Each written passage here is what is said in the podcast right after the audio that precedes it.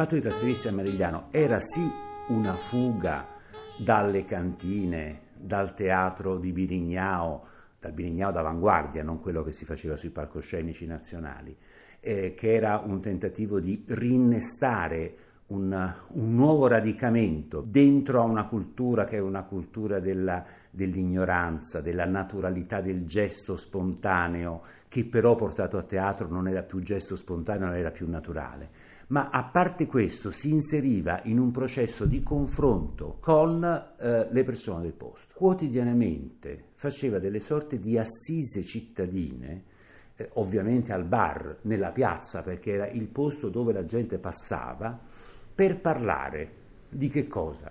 Di arte e di politica. Erano i luoghi fissi della sua riflessione, della sua comunicazione.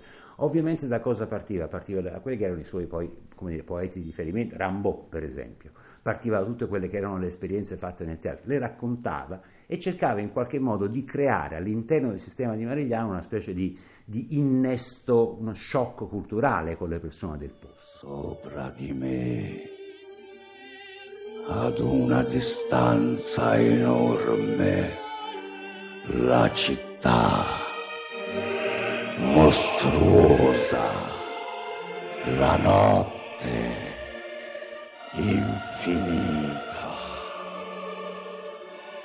Ai lati soltanto lo spessore del globo.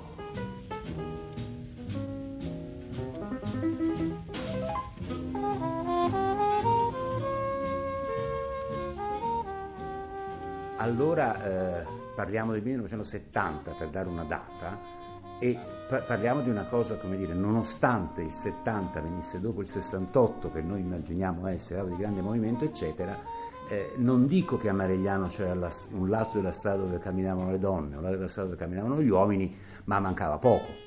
La ragione per cui tutti andavano al Sentino, che era la masseria dove stavano Leo e Perla, era per vedere Perla, per avvicinare una donna libera che fumava. In realtà tutta la gente che circolava lì e che andava lì, andava lì perché tutti maschi ovviamente, compagnia di maschi assolutamente, andavano lì a vedere una femmina. Le relazioni sociali che le ricostruite da oggi erano come dire che naturalmente questi avevano mogli o fidanzate a casa, quando magari a, 18 km a Napoli c'era tra i giovani e tra i medio giovani una realtà che era completamente diversa e che era già cambiata. Lì invece siamo in una periferia, in una provincia, in un arroccamento democristiano e eh, no, di notabilato molto forte e che costringeva tutto questi qua ad essere delle persone che in qualche modo, come dire, strane. Certo, erano, come dire, diceva Leo, era il cancro del tumore che cercava di innestarsi lì, di portare in quella situazione un cambiamento radicale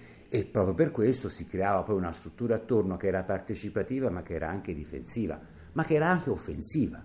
Questi hanno avuto tre visite della Digos perché li accusavano di essere dei terroristi con le armi, per non parlare di due volte in cui gli hanno rubato tutto. Mi ricordo ancora la telefonata di Leo che dice sanno rubare tutto cosa, tranne i libri, perché i libri non gli potevano servire, questi sono ignoranti. Ho conosciuto lei a Parma nel 71 che abbiamo una pizzeria, no? Stavo là e siamo incominciati ad andare a casa di Perla qua a Marigliano, poi dopo andate a casa ci abbiamo conosciuti, abbiamo vissuto insieme, stavo con loro, mangiavo con loro, andavamo in, giro per tutti Marigliano, insomma tante e tante cose. Leo non chiedeva soldi, non voleva finanziamenti, non voleva niente, voleva soltanto che ci fosse una condizione. Lui va lì, si affitta una masseria con una sala grandissima dove fa questi incontri. Fanno delle feste, feste che erano semplicemente mangiamo e beviamo assieme, perché non era chissà, non c'era musica, non c'era, era semplicemente mangiate, venite lì, mangiamo, beviamo, se vi va portate qualcosa, se no ci abbiamo tutto per creare una rete di partecipazioni. La signora che è ancora viva, che abitava lì vicino, si ricorda quando Perla andava a invitarle tutte le volte che si faceva qualcosa e ricorda queste sere come qualcosa di straordinario.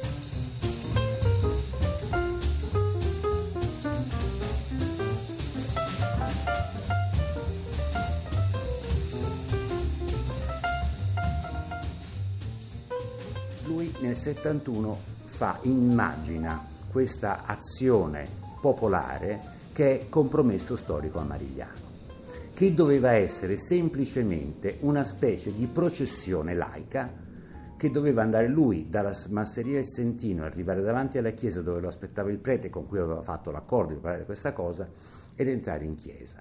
Si faceva il giorno di San Sebastiano e eh, era la processione di San Sebastiano. Perla era travestita da San Sebastiano. La teoria, naturalmente, che non veniva esposta è che San Sebastiano era un martire gay, un omosessuale, oricchiona, e quindi tutto questo, Perla era vestita di bianco con un enorme cuore di vacca appeso al petto e si pugnalava, si accoltellava il cuore in continuazione. Stava su un carro e veniva portato sul carro. Su un altro carro c'erano dei bambini travestiti da anime del purgatorio, con dentro Leo e Cosimo Cinieri, un altro attore, che fustigavano fintamente questi, queste anime del purgatorio e il tratto dalla, dalla masseria Il Sentino fino alla chiesa avevano calcolato doveva durare circa mezz'ora.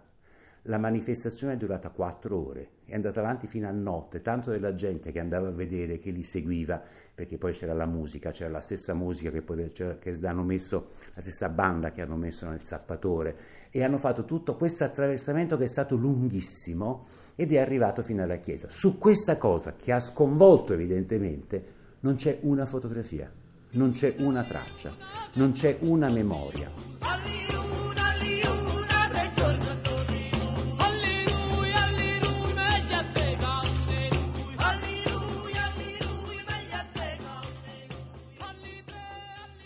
Era un uomo del Sud nel migliore dei modi possibili.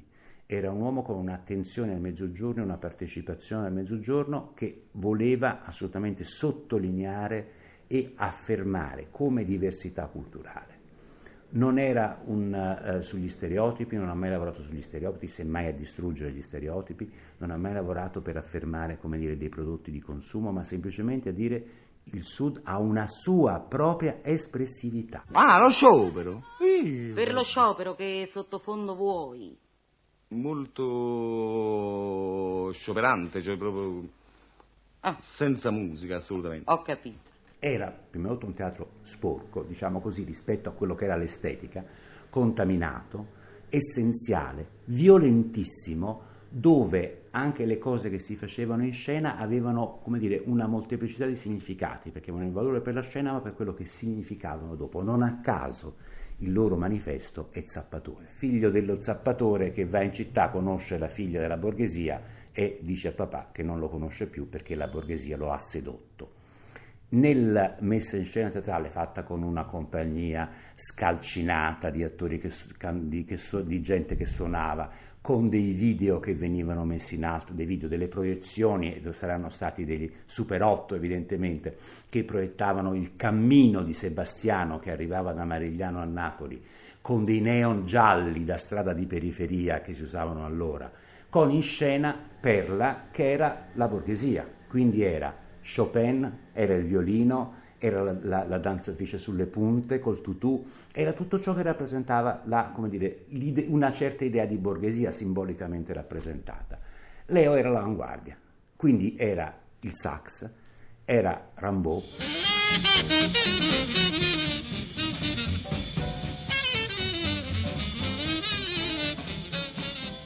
C'è un padre che è il padre contadino e la scelta non è quella di dire il papà che riporta a casa il figlio. Anzi, lui su questo scherzava sempre perché dice si parla sempre del figlio il prodigo, ma sai il figlio il prodigo quanti problemi aveva avuto a fare il figlio il prodigo? Che cazzo di guaio essere figlio il prodigo? La parabola è una stronzata perché il figlio il prodigo come sai si sarà sparato dopo tre giorni dopo aver fatto questa cosa. Non è il figlio il prodigo, chi è? È quello che capisce che se non si unisce alla radice di una cultura che allora esisteva ed era forte, cioè una cultura popolare radicata, Parliamo ancora di anni in cui c'era la sceneggiata, i movimenti di strada, le culture popolari, i motoscafi con le sigarette di contrabbando. Cioè, parliamo di un'altra epoca, quindi non confondiamo con quello che è cultura popolare, la televisione così di oggi. Parliamo inizio degli anni 70, quando la cultura popolare era invece un simbolo importante perché tra l'altro, come dire, non aveva ancora cominciato De Simone a fare le sue cose della sua edulcorazione della cultura popolare. Invece lui prendeva questo e questo testo è quello che mette assieme, che collega questi due aspetti e li fa diventare la sua poetica. Ma un eretico può essere fedele. Che schifo.